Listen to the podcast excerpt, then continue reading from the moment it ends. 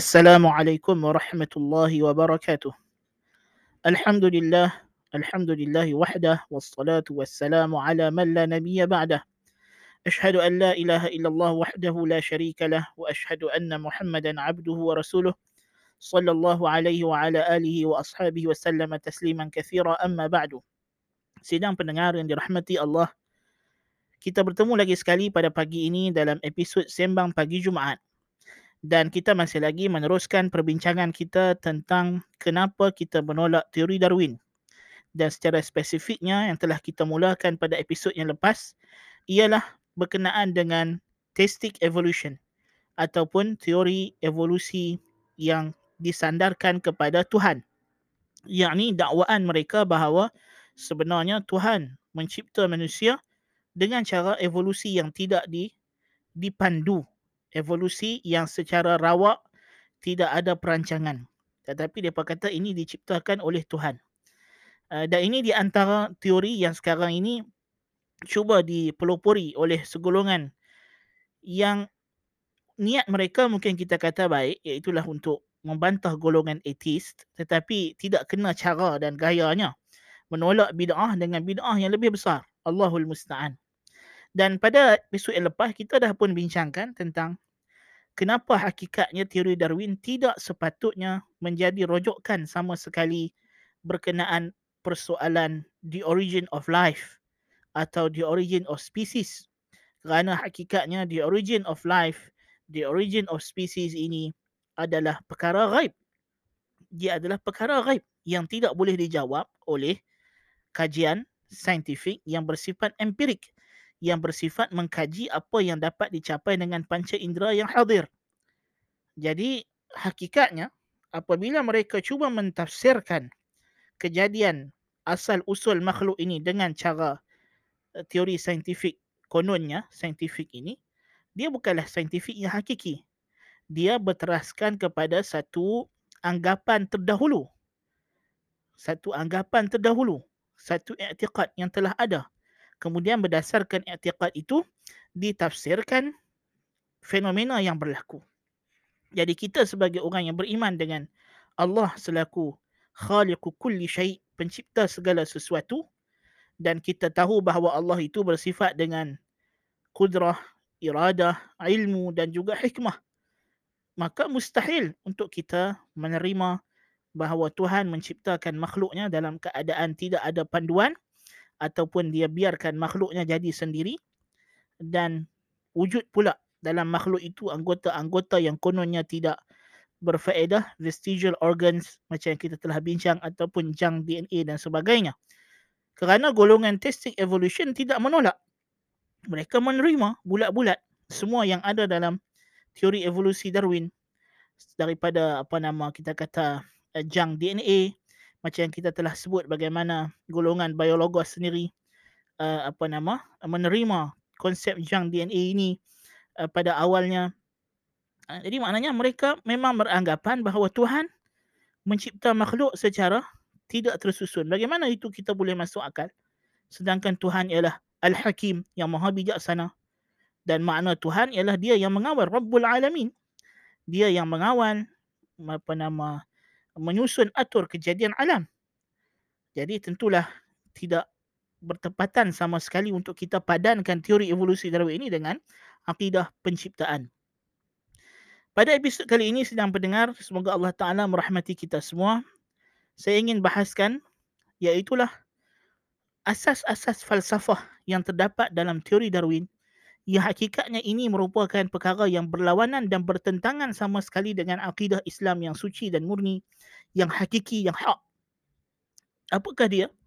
Asas-asas falsafah ini.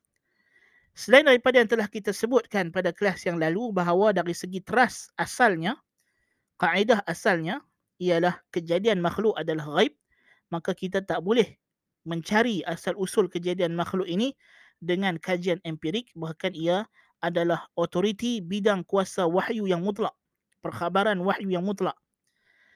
Terdapat juga lagi beberapa usul ataupun prinsip-prinsip asas yang menjadi teras kepada teori Darwin yang membolehkan dia ataupun pengikut teorinya ini mentafsirkan kejadian alam dengan cara macro evolution ini berteraskan prinsip-prinsip ini. Yang mana kalau tidak kerana prinsip-prinsip ini atau tidak kerana falsafah ini tentulah uh, sukar untuk mereka membuat kesimpulan apa yang telah mereka capai berkenaan dengan macro evolution. Jadi di antara prinsip yang pertama ataupun asas falsafah yang pertama bagi teori macro evolution ini ialah uniformity. Uniformity. Iaitulah bahawa semua kejadian alam mengikut hukum kanun fizik yang sama semenjak daripada awal kejadian.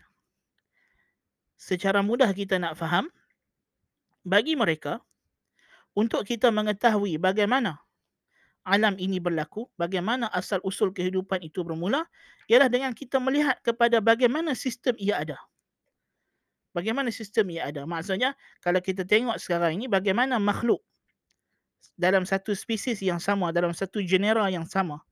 Tetapi di bawahnya ada subspesies yang berbeza. Manusia ada pelbagai bangsa, pelbagai bentuk muka, pelbagai bentuk warna kulit. Haiwan ada pelbagai bentuk uh, apa nama kita kata anak dengan bapa berbeza. Yang telah kita sebutkan dia berlaku secara micro evolution, micro evolution.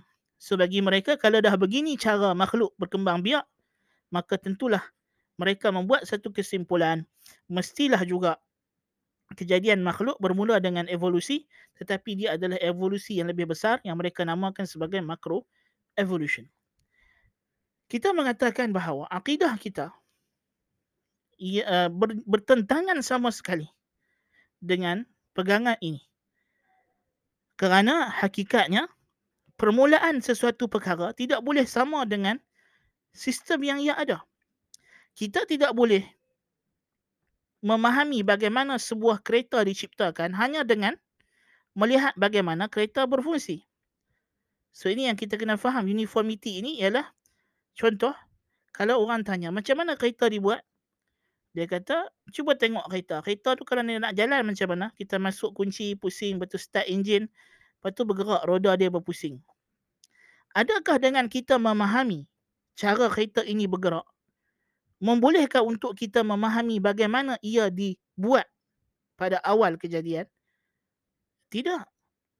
Bagaimana kereta itu berlaku berbeza dengan bagaimana cara ia berfungsi. Bagaimana kita nak faham satu laptop ataupun komputer diciptakan? Adakah cukup dengan kita mengenal cara laptop ini berfungsi, tekan button apa untuk start, uh, tang mana butangnya untuk tekan, tang mana tempat chargernya dan sebagainya. Adakah dengan kita faham function ini, kita boleh tahu bagaimana cara laptop ini dicipta, direka bentuk? Sudah tentu tidak. Reka bentuk proses yang lain. Fungsi adalah proses yang lain. Jadi ini kita kena faham semata-mata you memahami bagaimana perkembangan manusia dalam perut ibu daripada janin kemudian lahir bagaimana manusia itu boleh berbeza anak dengan bapa ada sedikit perbezaan wajah kulitnya uh, bentuk kulit, warna kulit atau bentuk rambut atau bentuk muka uh, dan sebagainya tentang kajian tentang genetik bagaimana genetik datuk diturunkan kepada cucu moyang kepada cicit dan sebagainya semata-mata you faham proses ini tidak bermakna you boleh faham bagaimana makhluk pertama manusia itu berlaku diciptakan oleh Tuhan. Ini adalah satu kesilapan yang yang besar. Ini berlawanan sama sekali dengan akidah yang sahihah dan akal yang waras. Kerana kanun fizik, undang-undang fizik tidak wujud melainkan setelah alam ini diwujudkan. Sebelum alam ini ada, tidak ada kanun fizik, tidak ada undang-undang fizik tidak ada undang-undang biologi. Sebelum manusia itu wujud dalam perut maknya, belum ada sistem uh, tubuh badannya, sistem penglihatannya, sistem makanannya, sistem pencernaannya, sistem reproduktifnya. Itu semua hanya mula berfungsi setelah ia wujud. Sebelum ia wujud, semua itu belum ada lagi. So you, you tak boleh guna sistem reproduksi manusia untuk you kata inilah cara manusia jadi. Sebab ini tidak menjawab persoalan tidak menjawab persoalan. Sistem reproduksi hanya wujud setelah manusia itu berkembang dalam perut ibunya dilahirkan sebagai uh, bayi kemudian membesar membesar membesar sampai ke satu tahap maka dia boleh uh, apa nama menghasilkan keturunan. Tetapi untuk you mengatakan inilah cara dia wujud pada awalnya pada asal kejadian yang pertama yang mula-mula sekali. Maksudnya cara yang sama ia dilahirkan daripada apa nama rahim seorang wanita dia tidak akan berkesudahan tidak mungkin. Tidak mungkin. Kerana ini hanya berlaku setelah manusia itu wujud. Sebelum adanya manusia belum ada sistem badan manusia, belum ada sistem tubuh badan manusia sebelum adanya komputer belum ada fungsi komputer sebelum wujudnya sebelum diciptanya kereta kereta itu belum ada fungsinya dia hanyalah himpunan rangka-rangka besi ha, komponen-komponen apa nama yang tidak tersusun yang tidak teratur yang kalau you biarkan di situ sahaja tanpa dibuat apa-apa tanpa ada orang yang datang susun dan pasang bentuk kereta tersebut sampai sejuta tahun yang akan datang pun dia tidak akan jadi kereta bahkan besi itu akan rosak, berkarat dan musnah. Binasa. Kan? Jadi untuk you memahami bagaimana kereta dijadikan, you tak boleh tengok cara ia berfungsi. Bagaimana you nak tahu manusia itu dijadikan, you tak boleh tengok bagaimana cara tubuh badan ataupun sistem biologinya berfungsi. So, ini adalah satu kesilapan falsafah yang dibuat oleh penganut agama Darwinism. Itu yang pertama. Mereka menyangka bahawa dengan kita memahami cara alam ini berlaku, kita boleh faham asal usul alam. Kita kata salah. Kerana cara alam ini berfungsi, satu hal. Bagaimana ia dicipta, satu hal yang lain. Kerana itu adalah perkara gaib yang kita tidak saksikan. Yang kedua, sidang pendengar dirahmati Allah, asas yang kedua ialah ini di antara pegangan yang penting yang dipegang oleh Darwin iaitulah kejadian makhluk ini, organisme hidup ini berteraskan kepada kebetulan, random, tidak ada, unguided. Unguided. Dia mesti berlaku secara rawak dan tidak ada tujuan dan matlamat tidak ada matlamat daripada asal Tuhan untuk menjadikan zirafah tengkuknya panjang. Hanya kerana zirafah ini selalu makan pokok yang tinggi, lama kelamaan akhirnya tengkuknya jadi panjang. Tidak ada tujuan untuk Tuhan menciptakan bagi penguin sayap yang pendek tapi disebabkan dia dah lama tak terbang, lama-lama sayap dia hilang fungsi, maka kekallah sebagai satu vestigial organ anggota tubuh badan yang uh, warisan daripada spesies yang lama. Kononnya, mereka kata macam itulah kefahaman mereka. Ha? Jadi tidak ada fungsi. Uh, dia hanya jadi macam itu sahaja. Mereka sifatkan evolusi ini sebagai buta, tidak ada rahmah, unguided, kebetulan, uh, rawak, random, tidak ada matlamat, tidak ada tujuan. Yang ini semuanya berlawanan dengan realiti alam ini. Yang kita saksikan dalam alam ini penuh dengan ketekunan kejadian. Penuh dengan fine tuning. Penuh dengan apa yang disebut sebagai itqan. Ketekunan dan juga ihkam. Ketelitian. Setiap benda ada. Setiap benda yang dijadikan Tuhan sesuai dengan fungsi benda tersebut. Sesuai dengan fungsi benda tersebut. Sayap penguin memang Tuhan tak cipta untuk terbang. Tuhan cipta dia untuk dia boleh meluncur keluar daripada air. Macam roket. Maka sayapnya sesuai dengan fungsinya. Allahu Akbar kabirah. Zirafah memang Tuhan ciptakan dia untuk makan daripada pokok yang panjang. Maka tengkuk dia panjang macam itu. Kan? Dan fungsi otaknya, tengkuknya sangat unik bila dia dia dia dia turun kepala dia untuk minum air darah tidak turun mendadak menyebabkan otak dia pecah bila dia panggung kepala dia pun tidaklah menyebabkan tiba-tiba darah yang mengalir tadi turun mendadak menyebabkan dia jantung dia berhenti berdenyut tidak sangat unik sangat unik sistemnya begitu rumit DNA kita sangat rumit sangat rumit Bukan benda yang mudah. Bukan benda yang senang. Jadi kita dapati dalam kejadian alam ini penuh dengan apa yang kita sebut sebagai irreducible complexity. Irreducible complexity. Satu benda yang kompleks yang kita tak boleh nak ubah. Yang kalau kita cabut satu bahagian daripada juzuk anggota tersebut, akan hilang fungsinya. Semua benda mesti ada sontak untuk berfungsi. Allahu Akbar kabira. Allahu Akbar kabira. Jadi bukti Tuhan Azza wa Jalla mencipta alam ini dengan penuh ketekunan, penuh ketelitian, disusun atur sesuai dengan fungsi setiap benda, berlawanan sama sekali dengan apa yang dibawa oleh teori Darwin yang mengatakan bahawa kejadian alam ini adalah semata-mata kebetulan, rawak, tidak ada matlamat, tidak ada tujuan, tidak ada hikmah, tidak ada kebijaksanaan, tidak ada intelligent design, maka ini adalah dakwaan yang cukup palsu.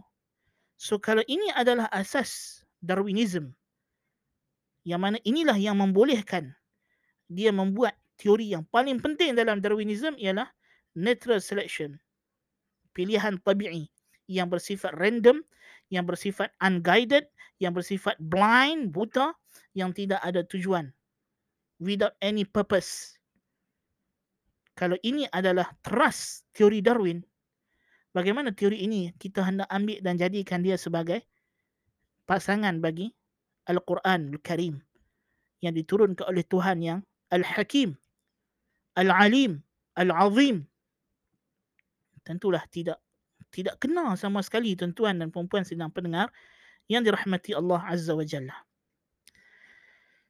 Yang ketiga, asas falsafah yang ketiga bagi teori Darwin ini ialah asas yang telah kita sebut sebagai universal common ancestors uh, yang merupakan bukti yang uh, telah kita jelaskan semuanya adalah palsu. Tidak ada satu sama sekali bukti yang menyokong bahawa kesamaan yang ada dalam makhluk ini berpunca daripada moyang yang sama kerana Allah Azza wa Jalla telah menyatakan dalam Al-Quran bahawa penciptaan berlaku secara direct, secara langsung. Adam diciptakan Tuhan terus daripada tanah. Sebagai misalnya kan setiap benda diciptakan daripada induknya. Innama amruhu idza arada shay'an an yaqula lahu kun fayakun. Tuhan hanya sebut jadilah maka ia jadi serta merta dia tidak berlaku dengan proses yang makan berbilion-bilion tahun. Kemudian barulah benda tu jadi benda lain dulu. Jadi A lepas tu berubah jadi A plus jadi A minus jadi B B plus B minus. Sampai jadi tukar jadi C. Tak. A terus datang A, B terus datang B, C terus datang C. So ini adalah yang Allah Azza wa Jalla telah bagi tahu kepada kita dalam Al-Quranul Karim. Manusia tidak berkongsi keturunan yang sama dengan kera, dengan pokok, dengan batu, dengan kayu. Setiap benda ada usulnya yang tersendiri. Bahan penciptaan yang berbeza. Jin daripada api, malaikat daripada cahaya, manusia daripada tanah. So setiap benda ada ada ada unsur kejadiannya yang tersendiri yang unik yang tidak sama antara satu sama dengan lain. Jadi bagaimana kita nak terima teori Darwin yang teori ini di antara dalilnya yang mereka anggap ini adalah salah satu trust induk kepada teori tersebut ialah yang kita sebut sebagai universal common ancestors yang mana kita telah pun jelaskan ianya hanyalah anggapan andaian yang telah dibuat pre-assumption dia adalah a priori metafizik.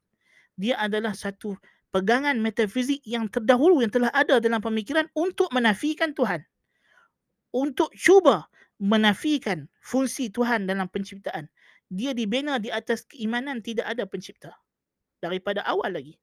Kalaulah tidak kerana dia tidak beriman, kalau tidak kerana dia tidak yakin ada Tuhan yang mencipta alam ini, tentulah dia tidak akan buat kesimpulan begini rupa kesimpulan ini dibina di atas satu pegangan atheism atau agnosticism atau pegangan yang cuba hendak menafikan kewujudan Tuhan ataupun menafikan fungsi Tuhan sekurang-kurangnya dalam penciptaan alam.